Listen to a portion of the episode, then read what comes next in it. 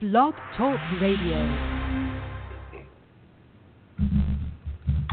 Good afternoon. This is Nick Augustine here with Mark Scroggins and guest James Whalen to talk about mixing criminal and family law issues.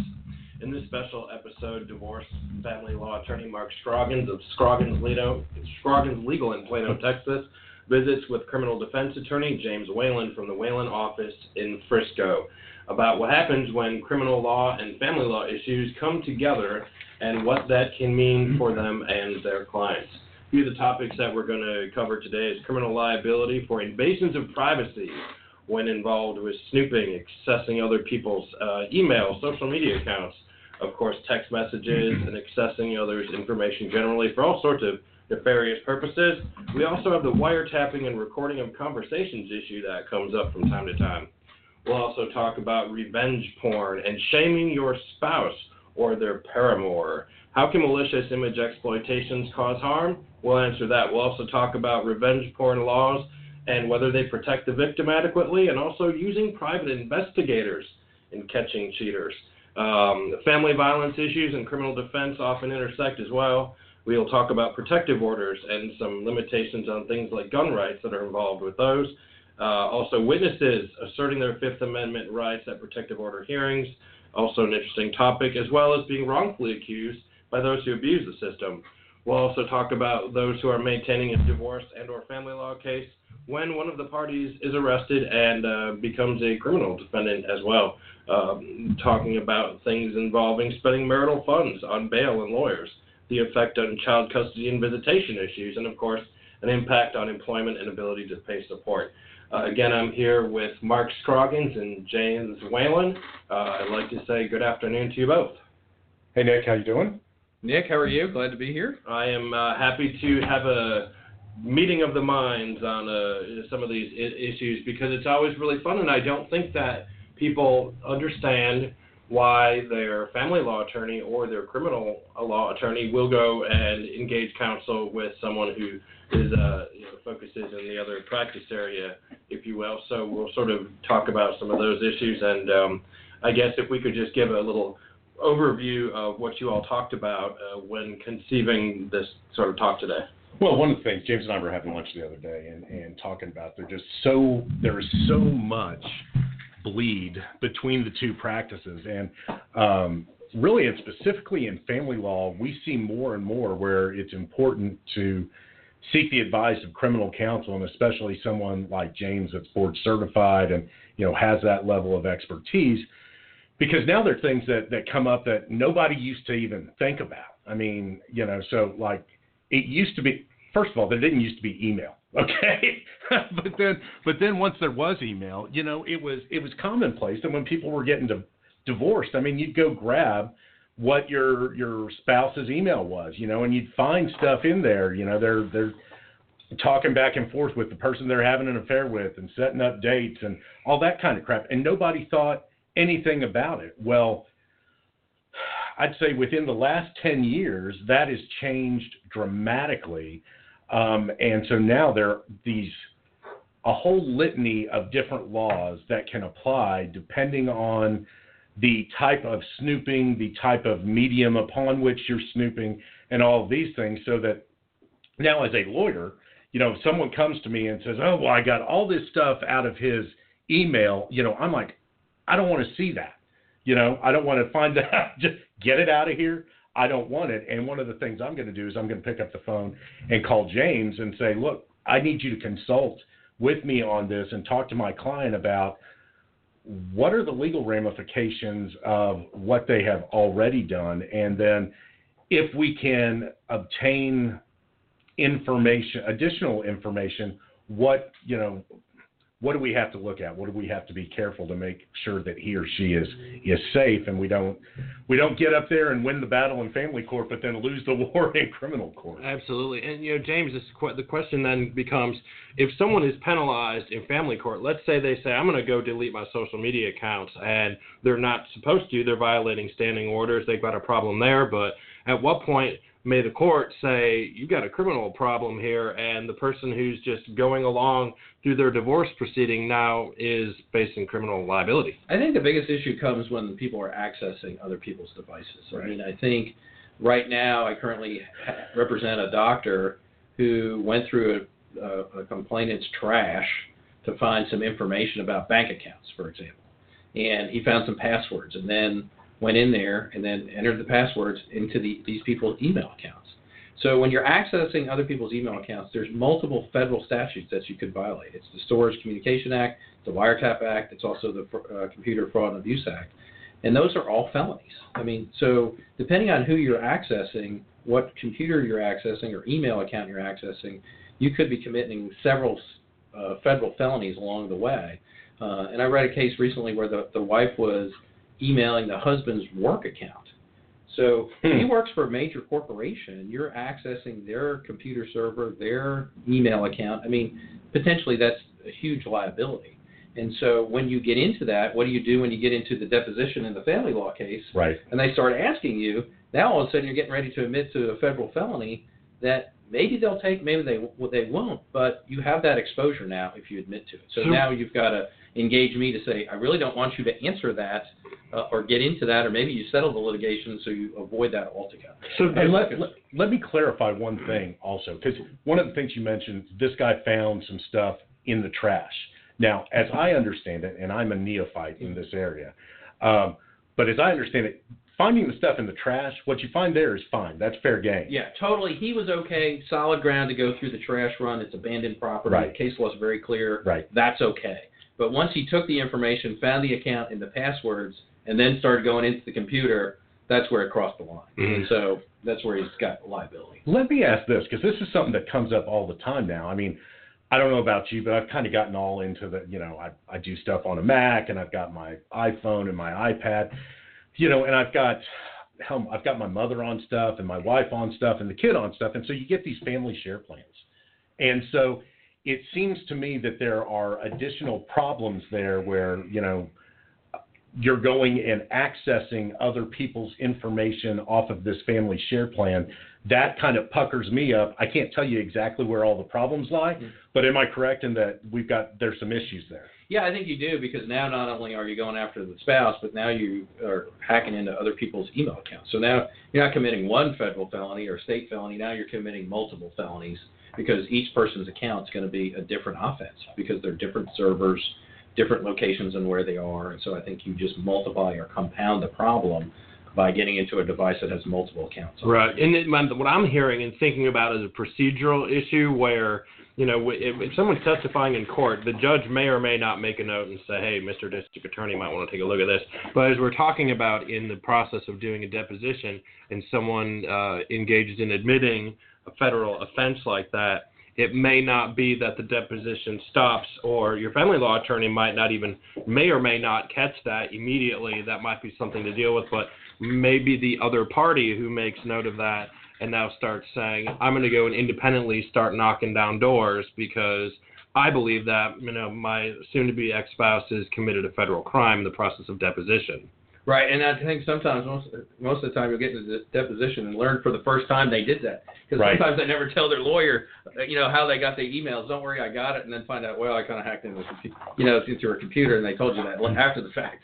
Uh, so yes, I mean we've had I've seen lots of cases where the civil side, whether it's the family law or a civil case, that they'll then take all that information, package it up, for lack of a better word, send it over to the U.S. attorneys to see if it will get any traction over at their office for a possible prosecution. So that does happen, and that's part of the things that people need to be watched out, you know, watching out for in civil litigation because they're going to shop these over to the U.S. attorney's office to to find some uh, a criminal prosecution. Absolutely. I mean, that's something that happens, and this is kind of, you know, Nick, you've heard me harp uh, on the reasons that people should hire board certified lawyers is because you know it, it is a, a heightened level of understanding and expertise that's tested and you know and verified uh, for somebody to be able to call themselves a specialist in a certain area. But this type of thing is a perfect example of why it's so important because somebody who you know doesn't do this type of thing uh, you know every day all day and just kind of dabbles you know they're not going to know what the traps are and they're not going to know how to identify those traps Right. and the last thing you want to do is be in a situation where you think that you've got the smoking gun. All right. and then we find out that oh guess what that is uh, improperly and illegally obtained well all of that all of that smoking gun evidence all of that dynamite that you were going to use to blow your spouse you know out of the water all the things that were going to really help you in the property division and and in the the custody fight well all that goes away you know the the case law is very clear on that with you know stuff that is uh the fruit of the poisonous tree you know, I remember that from when I was in law school, and God knows that was when Wong dinosaurs. Sung. Yeah, There's the case. that's right. And uh, you know, but that's that's what's important because all that stuff that you can think that is so, you know, so good, uh, you know, it just disappears, and all of a sudden you're between a rock and a hard place. And the and the neophyte or younger lawyer who may dabble or you may have a younger associate who's you know thinks everything's going great and how you know my opposing attorney's being so nice during this deposition they're smiling and smiling yeah because you're walking right into a trap and you know so it's the unknown unknowns and I key into you know knowing what to do like if that does come up in deposition you know Mark what do you do you know when you get that question that might implicate your client with something with um, you know their Fifth Amendment rights and other things you know Well, that's another that's another great pause and call James right Well, that's exactly right. I mean, you know, and that's and when we talk about neophyte, I'm, I don't necessarily mean just a young lawyer. Okay, I'm, I'm talking about someone that just isn't that experienced. I mean, so or doesn't have that much experience in this particular area. or whose number's on the sign by Albertsons that says uncontested divorce two hundred dollars. Right. You know, if you're if them. you're dealing with somebody that does a volume practice on that, that's probably not who you want to right. you know want to have represent you and it's the same thing you know unless you you know the person um you know well that is going to assist you in these types of things it's important because you know everybody's heard of being able to take the fifth so to speak but what the rules are in a criminal case versus what the rules are in a civil case on taking the fifth are are vastly different i mean they're vastly different Right. It, it, it's- vastly different too because there's the debate is well I could you know on the civil side they say well he can take the fifth on certain questions, uh, where on the criminal side if you hit the witness stand, once you waive it you've waived it and you're going to answer all those questions if you're on, on the witness stand. You can't say well I'm not going to answer that. It doesn't work that way on the criminal side. And so I'm always cautious about when people say well can I take it a little bit or some of it. I'm generally of the view you, if you're going to invoke it invoke it and just don't answer any of the questions because I'm always concerned about waiver. Uh, and a court's going to come in and say, hey, well, you waived it to that, you're going to waive it to the rest of it, and now you're stuck answering questions you don't need to be answering. So, um, you know, it's definitely that's really the biggest concern, and then how do you navigate that? And I know it comes up in a lot, especially when we get to talk about protective orders, and there's going to be a hearing on that. You know, try to resolve it. You know, if you got to agree to that protective order, and just because so you avoid having to testify, that may be the greater good than getting up there and try to say, well, I got a story. Well, save your story for the criminal case if that eventually comes down. Again, key advice between family and criminal attorneys co-counseling and talking about this phone calls behind the scenes. I know another thing that people really like to talk about is recording and wiretapping, and to the extent that Texas law is a one-party consent recording state where if I'm you and I are talking and I know I'm recording you, I can record you, but I can't record you talking to Mark from the other room. exactly So people always say, well, I'm going to stick a recording device in my kid's backpack. I'm going to, you know, whatever, because they think maybe mom or dad is doing something wrong, talking bad, or they're going to catch them admitting something that could hurt them um, in their case. You definitely see that. I mean, it's clear that I mean you can't you know you can't surreptitiously tape someone without either party of the conversation knowing about it.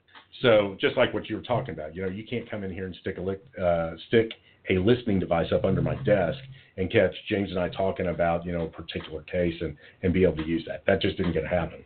Um, but you know there there are other areas that of that go along with this that I find that are very interesting now. So, you know, what if you've got someone, you know, is, is it the same type of thing if someone puts a uh, oh a uh, GPS device on a car? Or a keylogger on a computer. Well, and the, yeah. Well, so, yeah, and I think th- those issues. I mean, you, you can really get into some really interesting stuff on the GPS. You know, the question is, you know, people put it on their kid's car all the time, and because you know that's their car and they can Right. track it. But then, can you put it on the spouse's car? And I guess that also gets into, you know, who owns the car, who didn't own the car, is it joint for the, you know, joint marital property, so they're free to do that. Um, so, and then, you know, the recording devices. You know, I, I had a case where they were recording this client was recording his lawyer, and there was multiple people in the room. So then the question was, well, did well, everybody else in the room know Like the elevator story. being recorded? And of course, they all said they did because it helped them. But yeah, I mean, every, it's a very tricky area of the law. But a lot of people think, well, I'll just do the recording and think they're fine. But once again, they're walk, walking into criminal liability all the time. And I think I tell people all the time too, everything is turning out to be a crime now. I mean, if there's a civil component to it, there's a criminal side to it. Uh, especially every federal law that gets passed, there's a civil penalty, there's a criminal penalty. Same with the state law. So people have to be mindful of all these issues when they get into it. And I know in family law cases that emotions are high, you know, rationality is low, um, and they're going to find themselves in a bigger mess uh, by doing some of these things they think will help them, but eventually hurt them. the. Yeah, there's Right. also that sort of uh, that idea that well, the the DA's office is really busy uh, with the violent criminals and things that are of major concern, especially when our prosecutors and judges all want to be reelected. And some people say, well, they're not going to bother with you know me. I'm a finance guy, so what if I looked at your? But you never know when something's going to happen where someone needs to be made an example of. Or when a case gets taken up on appeal and people are going to hear about these things. So to assume that they're petty offenses never to be uh, actually prosecuted, I think is a is a naive view to take. Yeah, yeah to, to me, you don't want to be the test case. I mean, because and you don't know, you never know who knows who.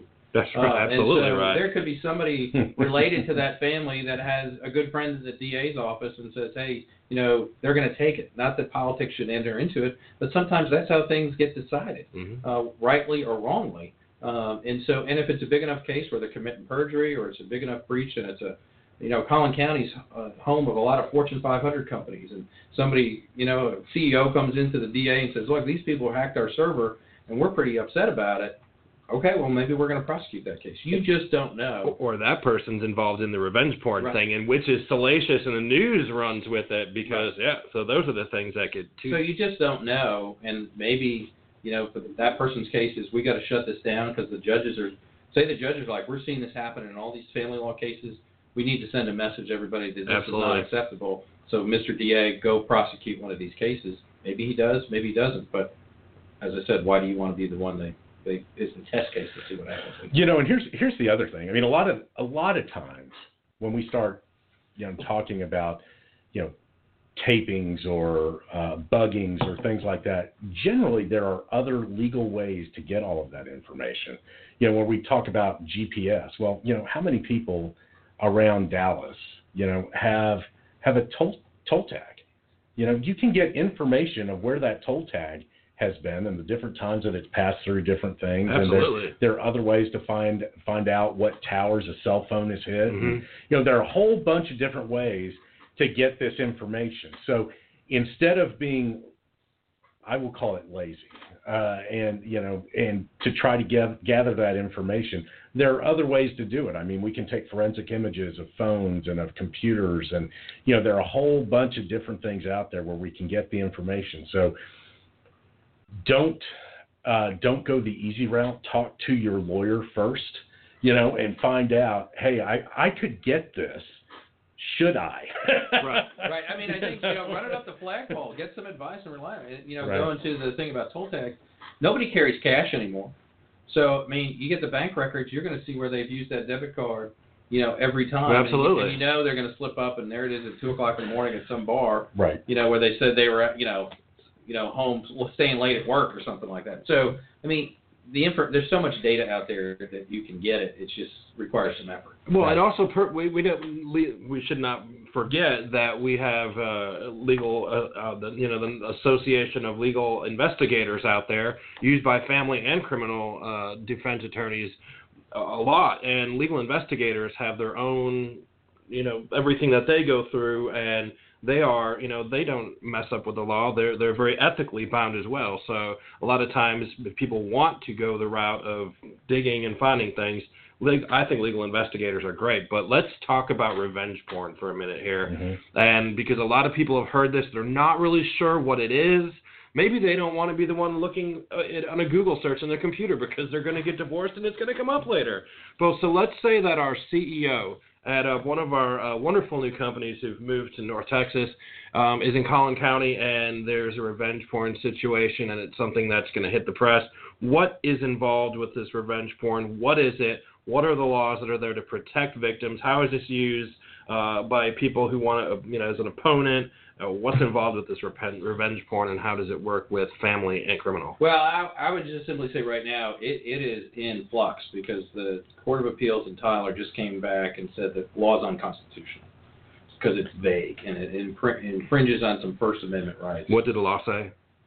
You know, I haven't looked at it to be honest with you. Generally. really generally, you can't post nude photos of other people uh, online without their consent and, and, and, and use those types of photos against them and to embarrass them, harass them, and humiliate them, Mhm. thing. And, and that's what people have been doing. Let me, you know, send this to their grandmother, put it on Twitter or Instagram or whatever it is. And so um, they've said it's unconstitutional. So now I think really we don't know Mhm. what's going to happen. My guess is it's going to go to the Court of Criminal Appeals, and knowing our Court of Criminal Appeals, I'm sure they'll find a way to make it constitutional Right. in some way, shape, or So form. it kind of sounds of the privacy law Right. arena.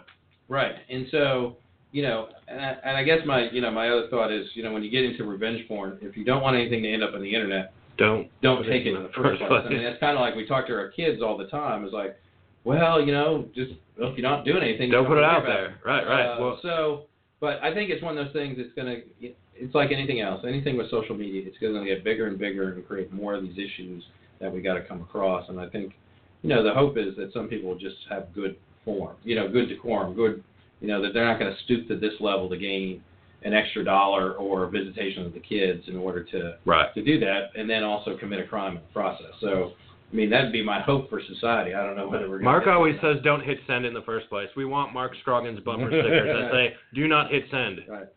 Yeah, I mean, revenge porn is a. I mean, that's a, a jacked up situation. I mean, you get got somebody that's trusting someone with the most intimate of content, and then they break up down the road, and it's you know, how dare you? I'm going to, you know, use this to harass you or to blackmail you or. Or put it on a site where people can look and see if the person. I mean, there's sites out there. Um, that we're following up with our social media and the bullying. There's websites out there for shaming people specifically for these things. Yeah.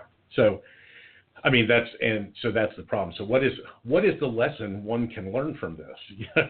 don't don't take or send nude photo, photos of yourself to you know to to anybody.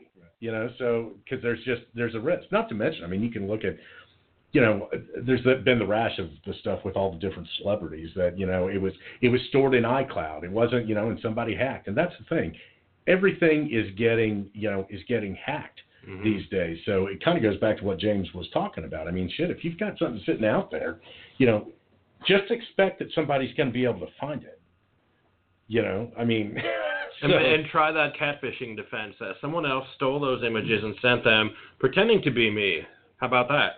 Well, I mean, you know, you hear those stories, and we have clients come in and tell you these stories, and you know, what are the chances of that happening? I mean, common sense has to prevail and be like, gee, that's a coincidence. That your picture specifically got stolen. What what somebody is uh, else- what is our burden of proof in this situation? You know what I mean? I mean, so it's just you know, no one's going to believe that story. Right. At the end of the day. Let's Right. talk about family violence. Mhm. Family violence and criminal defense, talking about protective orders, gun rights that are involved, people who abuse the system. Um, uh, tell us about some of the types of phone calls criminal and family law attorneys have with one another. Well, let's talk about the intersection in protective orders, okay? Because James just hit on an area that is is really important, um, and that is, you know, is there a criminal case attached to it? And when you get when you're dealing with a protective order, I mean, it is a it is a serious situation that can have far-reaching implications with employment and other issues. But just like James said, there are times where you just got to kind of suck it up and take it and understand that, you know, that's the best bad decision that you can make. Because there are other scenarios where, you know, you don't want somebody getting up there and and telling that story in full if there's going to be a criminal The case. less of a record come- you leave, the better. Right. Right, and, and and sometimes in those protective orders, there can be some. The way they're resolved can also help the person potentially down the road in the criminal case, um, because usually in most protective orders they'll say, look, they got to take uh, batter's intervention program or anger management, and if they successfully complete that, then you can then use the completion of that over in the criminal case, where say, look, they've already completed that. Will you agree to dismiss it or reduce the offense to something, or maybe dismiss it outright as a condition of dismissal? So that's helpful. Also, we always try to see, make sure it's not, uh, there's no affirmative finding of family violence in the order. Uh, you just kind of want to make sure that, that you can just say, hey, it was an agreed order, the judge didn't make any specific findings, and that somewhat can be helpful down the road uh, in the criminal case. And then hopefully, you know, once everybody, once, the, and I usually I would say too, I try to get the family law case settled because usually then all the uh, desire to prosecute the criminal case goes away because that leverage is, is deteriorating because now the family law case is settled, they've got their property or their leverage is gone now in the criminal case. So, um, but those are the kind of issues that you know we try to work with family lawyers to think about to help the person in the criminal side later on down the road. So, um, and then as far as gun rights, if there's an affirmative finding of um, family violence, that they're done possessing a firearm. They can't possess a firearm while that order's in effect. Uh, and so when we come across clients who are very adamant about on their guns, they're hunters and all that stuff, they mm. don't really like that answer, but it has those ramifications down the road too. Um, so things to think about when we're in these protective orders. The thing that always strikes me about protective orders is not being allowed to be within so many feet of another person, but you don't necessarily know where they are. You don't know they could have moved, and you could be visiting somewhere thinking you're completely lawful, and guess what? The person with the protective order is across the street, and you'd have no way to know it. Well, I mean, I, I can tell you in my experience. Okay? Again, not like this happens all the time, but something well, that could happen. Well, it, it can, okay? But in my experience, I haven't seen somebody get in trouble in a situation, in a scenario like that. Now, I have seen someone get in trouble in a scenario where they just keep popping up at the most unlikely of places you know across the street at you know mm-hmm. at some deal and it doesn't happen once but it happens four times you know then everybody's going yeah this isn't just a a coincidence you know this is something something funny is going going on but um you know if if you've got a protective order against you and you're out at you know the balloon fest you know and you see your you know the person against or the person who has a uh, protective order against you, you just turn and go the other way. you know. Yeah, I mean it, it's about using common sense. right. Know? It's just like, and here's the other thing too is parties can't agree to just ignore the protective order. Right. You know, and you got to be careful that just because oh wait maybe we're going to kiss and make up, hey come on over and see the kids or it'll be okay I won't tell anybody. You know that's a trap. You can't just unilaterally decide hey we'll just agree to just ignore the court's order. Yeah. And then really sometimes that is just simply a trap. And I tell my clients all the time, do not fall for the old, hey, it's okay, come on over, because you're setting yourself up for an issue. And, right. And also, when there is a protective order in place, and if there is a, an allowance to exchange kids and all that stuff, make sure you bring somebody with you. Mm-hmm. Uh, because you don't want to get accused of violating that protective order, because that's a Class A misdemeanor. That's a, up to a year in the county jail. There's serious ramifications for that. And, you know, there's three basic cases that the DA's office pays attention to the most and it's you know the child sex cases, the DWIs, and the family violence cases. And so the things that are going to get the most attention is in the violation of protective orders, family violence, uh, etc. And so you've got to be real mindful of it because it makes the cases harder to resolve sometimes, especially if you have a family violence case and then find out you violated the protective order. Now they're not going to have that much sympathy or be willing to work with me to help them as much because they're not abiding by the court's rules. So those things, those are the traps for them, for people that are subject to. them. Right. Any other comments about uh, Fifth Amendment issues and rights? No, I, I think you know it's becoming more and more. I do. It's nice that you know lawyers like Mark, you know, have an understanding that hey, look, we could be walking into a criminal problem, and to get a criminal lawyer to come in just to give some advice. I mean, I've been in plenty of situations where here's the ramifications. Here, if you go in there and give that deposition, what you can admit to.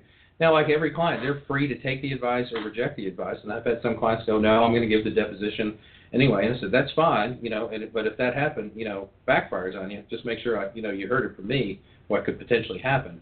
Uh, and so, because I think there is a lot of lawyers that are not experienced enough, not board certified lawyers, who haven't had the situations that come up with these issues, and they inadvertently walk their clients into uh, criminal situations or they think, oh, don't worry, it doesn't apply here, so it's not going to matter over there. And they just don't ha- see how everything intersects with each other on a regular basis. Mm-hmm. so, yeah. you know, hopefully people, if they listen to this, can you know think of it. Just think about it. Just even if you have a question, maybe just pick up the phone. Whether you call James Whalen or anybody else, just ask the question first before you do it. At least get some perspective on it and maybe protect your client in the long, in the long run. Absolutely. My final question is about some, I suppose, strategy when you have a family law case and a criminal law case is woven in to that. Let's say the petition has been filed, family law case has just started, and either one of the parties is arrested and charged with a DWI or there is a family violence situation that occurs between the parties. Mhm. Um, you know, I can think of issues involving, uh, you know, child, you know, placement decisions, conservatorship, access. Um, you know, not to mention issues of support. If the person is sitting behind bars and can't work, you know, now what happens? Do we know that they're getting out of jail? I mean, all sorts of things can happen, and we see some of these sensationalized cases on TV. Um, but it can really happen to real people in real life, you know, here in our area. Oh, there's no question. I mean, uh, you know, and and with all with all the stuff that you just brought up, I mean, so much is determined by, you know, if you talk about a DWI, did they was it just them? Did they get arrested with the kid in the car? If the kid's in the car, it's a felony. Mm-hmm. I mean, you can. What's that do to your divorce case? You know? it creates all kinds of problems. Mhm. Now, you know, I think that the family violence, in my opinion, is much more difficult to rehabilitate someone for. Um, if you've got somebody that's got drug or alcohol issues, um, I think the courts have gotten dramatically better of understanding the disease aspect of addiction. And there are things in place now. That's why you've got places like Hannah's House, or you have, you know, um, private um, supervised possession people that you can put in place that will supervise uh, possession schedules and, and things of that sort. But also the courts are good about, you know, I a lot of the time in a situation like that, I'm going to bring in someone who's an addictionologist, okay, who's going to have run this person through a bunch of tests to make a determination of, you know, was it was this a one-off or is this something that you know they're they're a hard drinker or you know. Uh, you know, a little different if you got somebody that's you know doing coke or meth or something like that. I'm not aware of a whole hell of a lot of recreational use of those, uh, but with with the drinking, you find some of that. So it could be someone wrong place, wrong time. What is more likely is that you know this is kind of what has been coming down the pipe for a while. And then you get someone involved, in an addictionologist, who helps them to understand what's going on.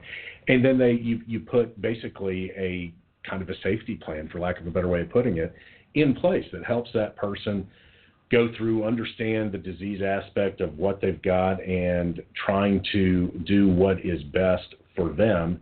And then when a court sees that happen, the court's very forgiving, you know, because you got to remember the public policy in the state of Texas is that both parents should have a relationship with their child. So you've got to really screw the pooch to get that taken away. Right, you right. know? You might also call James Whalen Law Office and they say, "Hey, James, how can you get me into a diversion program for one of these things?" Well, here DWI, you're never going to get into a diversion program. Uh, it's just Maybe if you're a veteran. and there's a veteran court, and that's a whole, you know, a whole different area. You know, the family violence case, family violence issue is always kind of interesting too about timing, Right. uh, because if the family violence occurs after the divorce is filed, then potentially, what was the motivation? Did it really happen? Uh, was their motivation on one of the other part to gain leverage in the divorce Mhm. to then make the accusation of family violence? And so you really got to kind of parse it out of, you know, does timing matter? Uh, because maybe they've already talked to a lawyer who said, hey, you know, if there's an affirmative finding of family violence, you might get spousal maintenance. Mhm. You might, it might change your custody arrangement. And lo and behold, next thing you know, you know, he or she knows how to push their buttons, and there's a family violence allegation. And and what the public doesn't know too, or maybe does know, is when you pick up that phone and tell the police to come, and there's family violence and there's evidence of it, somebody is going to jail. Okay, there is no discretion anymore of hey, pack your bag and go spend the night. I watch live PD on Friday and Saturday nights. Yeah, I learned so much, and the, that, that thing's recording the second you hit the last one on 911. Right, and so you know, sometimes the timing of it can really gain you some leverage in the criminal case because you're like, what was the motivation here? You know, Right. There's a divorce going on, and so you know what's really happening. So, uh, but it does. I mean, obviously, it creates issues on the family law side because certainly if the person is abusive, you know that's going to affect them. But sometimes you really have to look at these as did it really happen, or was it something that got created to gain leverage? See, and that's actually a perfect example of what do you do in the family law case and what do you do in the criminal case? Because in that situation, you know that that the complainant, you know, is is is going to follow through and say that, oh boy, yeah, it, it took place. I got beat up and this, that, and the other. And so then you're likely facing a protective order, and you've got to decide: do do I just grin and bear it, or do I lay it out there saying, you know, this is a bunch of BS, Right. and here's what happened, and that's that's a hard decision. Right. Well, and then the other thing, you know, while I was sitting here thinking about it, is maybe you do have the protective order, and I'm in the room to watch the hearing, but helping Mark to say, hey, can you make sure you ask this question? Right. Or can you make sure you can ask it this way and get Mhm. this answer? Right. Because then at that point you've locked he or she into her their story, uh, and then maybe you take that transcript and go to the DA and say, look, she said she didn't feel pain. She did say no, that didn't happen, or she got caught in a lie, and they're going to dismiss the criminal case. So it, you know, there's some strategy that can be had there in the interplay of these protective orders and family violence. Absolutely. How about this conversation between counsel when you think that, you know, speaking of stories and narratives, that your own client is giving you as much as they think that you need to know and to represent them, and they'll give you enough, but maybe it's not the whole story. And I'm surprised. All I see this. I've seen this from the people who are higher, higher up in in their positions in the world. Um, seem still not to understand that lawyers and judges have usually seen it before. Yeah, I mean, I think you know, you know, I think when you represent people that you know have high stature and things like that, there there's an embarrassment factor. They don't want to be sitting in our office. They don't want to have to own up to the fact that they maybe have done something that's not their best. It wasn't their best day, you know. But it's trying to get them to understand we need to know everything. Right. You know, we're not here to judge you. We're not here. We're here to help you. And in order to help you, we've got to know the good, the bad, the ugly, because then now I or Mark know how to react to that. The worst thing you could do is be sitting in a trial or a hearing, hear something for the first time, and look over your client and go, "That would have been nice to know." Right. Um, and so they have to trust, you know, you have to develop that trust with the client. And, you know, part of having our expertise that we do, you know, we can build that trust and say, look, just tell us. We've heard it before. I don't think at this point in our careers there's anything we haven't seen. Well, and not to You know what not to, not to That's mention the true. leverage in settling cases Right. where people don't want. If I've done something that wasn't my best day and I'm on that CEO track, I don't want someone who's going to be a business competitor to leak that information down the road and get what's public information. So I would be concerned about the least amount of information being out there available to people. That's even if it is sealed. Right. Well, I mean, just remember this too. You know, our courtroom's a public place. Right. I mean, there's been plenty of times I've been walking through the courthouse. Mhm. You'd run into a neighbor, a guy from Y Princesses. I mean, things. I mean, because they're not calling you because they don't want you to know it. But you're at the courthouse all the time, and you run Right. into your best friend. Hey, why are you doing here? and you get that awkward silence. You know what I mean?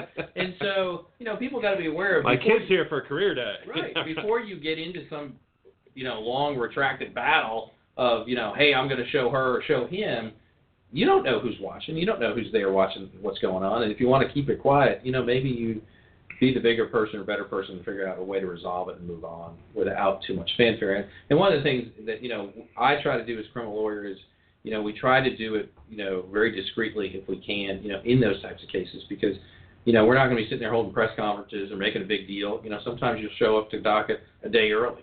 So, you know, they don't know if the case is getting resolved on a day. Sure. To be able to handle that way, so you protect their privacy the best you can uh, during those tough situations. Absolutely, James. If people wanted to get a hold of you uh, for more information, what is the best way for them The best to way, uh, call the office, 214-368-2560 is the main number, or visit the website, which is www.whalenlawoffice.com. Either of those two ways you can get a hold of us, and we'd be glad to help. and your office is located in Frisco, sir. We're in Frisco. We've been there a year and a half, but uh, been we've been at it for 22 years, and uh, really love what we do, and uh, glad to help people. And you serve clients all over the area. Yes, we serve both federal, state clients, and you know we'll go to any place, state of Texas, United States, if they have an issue, we can handle it. Absolutely wonderful. And Mark, for all the people who want to talk to you about how not to have that record out there because someone's going to find it and use it against them. Right.